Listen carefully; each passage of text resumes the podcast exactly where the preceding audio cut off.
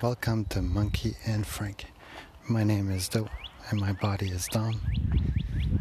And today I did a ceremony of lemon Z cannabis. And for the first time um, since I got back from Peru, since I've been talking to the cannabis, I've noticed that every strain has its own voice, has its own soul, has its own wants and this guy, I got it from, you know, a store. And when I started talking to him today, he was cynical. He was ready to help. He was ready to do whatever. And but he was cynical. And I was like, why? What's going on there? Like you don't have to help if you don't want to. Um, what's going on? And the way that he was grown was hydroponic like with the roots in the water, uh, fake light. A lot of his brothers just in a in a row kind of thing, and uh, he didn't enjoy that so much. Like he he wanted the sun, he wanted fresh air, he wanted the birds, he wanted like a life, I guess, that he had had before. Uh, but that was his journey, right? To have had a life in the lab, and and then uh, at one point I'm like, hey, well, what do you need of me? And he's like, be quiet and let me work. And as soon as I heard, be quiet, let me work, I felt like uh, hands rubbing the lower part of my uh, back head of like the head of my, of my head at the back, like uh, I guess the higher part of my neck, and just like massaging, and as well at the front, like just a, a brain kind of massage therapy. And I was grateful. Yeah, and I was super, super grateful. I wanted to share a story today as well. It was awesome in a way. It's the first time I've ever done that. I went uh, for a walk, no shirt, to practice shame resilience, and I had my Aladdin pants that kept kind of falling down, and not falling down, but I felt like it, and it feels like they're low, and and I I look weird. I have to admit it, even for me. But I don't care. It like it's shame resilience. It feels good. There's nothing, you know, everything's free flow. I love it. So, anyways, as I was doing that, I went in my usual spot up a, a, bro- a boardwalk, and at the end there's like a dead end. And as I go, I meet a group of uh, teenagers. I would say like 14, 15 year old boys. And I've always had fear and even now, like as an adult, I'm 40 years old, fear of teenagers because they're unpredictable, and especially boys, like teenagers. They're unpredictable and they're strong, right? They're fast, they've got a lot of adrenaline, a lot of strength. So, anyways, I cross them, and uh, yeah, four of them, and I get to the end and I see that there's a ice cap from Starbucks on the floor and I'm like, fuck, I'm like, come on, like littering. And I was not pissed because I was in the zone, I was with mother, but I was like, there was a dilemma that showed it like in front of me. Like, one, am I gonna bring the cup back? Uh, and I was thinking, like, obvious, yes, I will. Two, the idea came to me to take the cup and just run to them and say, hey, you guys, you forgot this kind of thing. And I decided to go with that one. So I grabbed a cup and I started jogging down the boardwalk. But then at this point, like they were, they were far because just the contemplation alone, because there's so much fear into making this type of decision for me. Uh, so I make the decisions to go. So I start running, and as I'm running, I realize that I still have the breathing technique that I so admire of taking a deep breath in, holding it at the top, and then whenever you're ready then you let it go. Even as i'm jogging right? So i take a deep breath and i stay at the top and i'm jogging like four or five pace and then i let it go. And then i take a deep breath in and my heart starts doing i guess what normal people heart does when they uh, they work out which starts beating which i'm not used to it. So i still get like kind of i'm not used to it. So i'm looking at it a lot So I, I, I, go, and sure enough, they're super far, all the way at the beginning of the boardwalk. And as soon as I get to the last guy, I'm like, "Hey, you forgot this," and I smiled at him with such a genuine smile, like, like seriously, you really just forgot this. Here you go. Next time, you know, like I didn't say anything. And then he's like, "Oh," uh, and kind of just took it by surprise, but like he saw that it was his and kind of acknowledged and i just like thank you and he's like no problem and i turned around and i left and then as I was walking back, I was like, wow, I confronted something for a cause that I believe is worthy, you know, like to not litter like at the park, to really just bring your garbage back, like especially a nice cap plastic straw thing. And uh, and I felt good. And I was pondering about that. And when I get to the end, I noticed that there's another ice cap like on the ledge that I didn't notice. And I'm like, haha, I love it. Um, the paradox of life, you know, I love, and for sure enough, on the way back, I just grabbed the other ice cap and I threw it out, and that was cool. And I didn't mind, like, but the idea that I did something and I didn't feel pissed off, like I was doing it and I was afraid. And because it is a sort of confrontational behavior that I've never practiced ever. Well, I mean, not I can't say that. That's stupid. Never, never say never. Um, but I did that, and I like the paradox at the end that um, there was another ice cap that I had to bring, so I had to be humbled. And I like the idea of being humbled, even though like I did something courageous no, be humbled right away after that.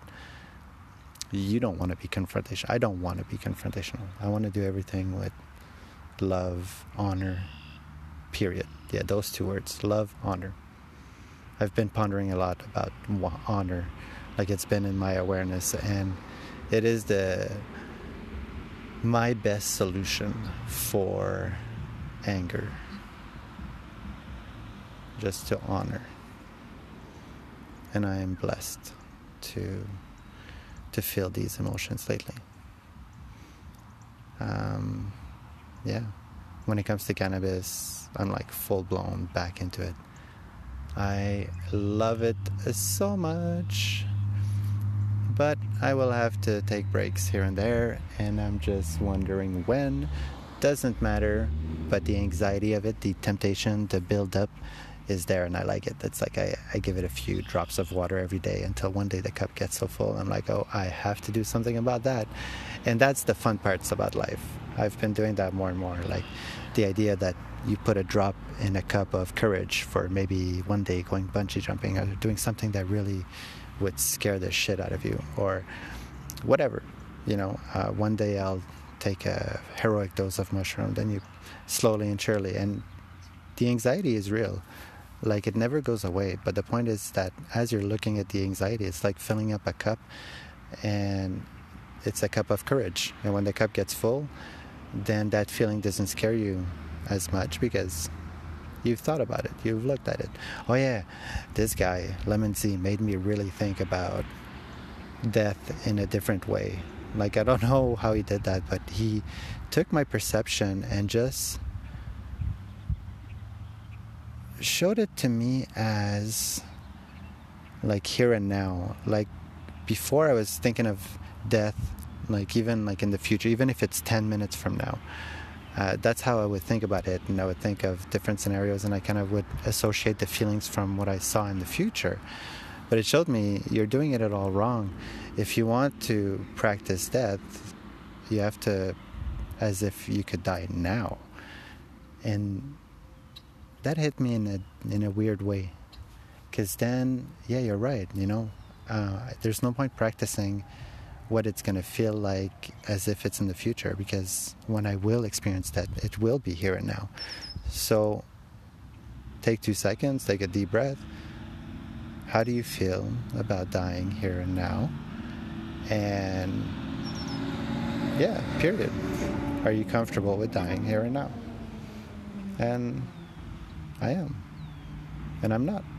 And I am and I'm not. And I love it. And oh, just ideas keep coming up. And oh my God. And uh, the idea as well of the dark and the light, the light and the dark. I've got both. I am both. And I honor both as if both are equally have their right to to live. And almost to the point that the dark will go its own way when I die, when this illusion when this yeah, when I die, and the light will go towards the light. And they will meet again over and over again to create life for experiencing. But I honor both. Like the idea of hell, I've been pondering like hell on earth, hell, hell, or any form of black is just a reflection of God, right? God is everything. God is and is not, and what is not is the the black the dark the negative and what is is the light the you know blah blah blah form matter um, but even in the image of god where there's like a good and an evil uh, yeah good and bad and then more than than that is like if there if you if there is a dark which there is and there is a light which there is when we die and everything becomes, then everything is, that means that the dark goes back to dark, light goes back to light. That means that you are both. And honoring the dark as you're living would really like honoring, meaning you can't get pissed at it like anymore at all. That would not give it honor. Like it's just what is, is. You have a pain, take the time to look at it. Close your eyes, breathe and look at your pain and go in it, and you will find bliss at every corner. Every, every corner. And I was. The vision of like losing my children is the worst vision that keeps coming up. And if that would happen, it would be the worst. The worst. The absolute worst. But in times and in moments when I truly surrender and I really allow myself to feel the love that I have for them and the sadness, like the amplification of the love, because I believe that when, like, if they would die, the amount of love that they have for me then would be exponential because it would be shared with all the ancestors. So, me being still alive would get the brunt of all that love because we're containers, right? So, losing my children or even one which is they're crazy. These guys are bundles of love. The younger the person the more it's compact and the more there's an explosion in there.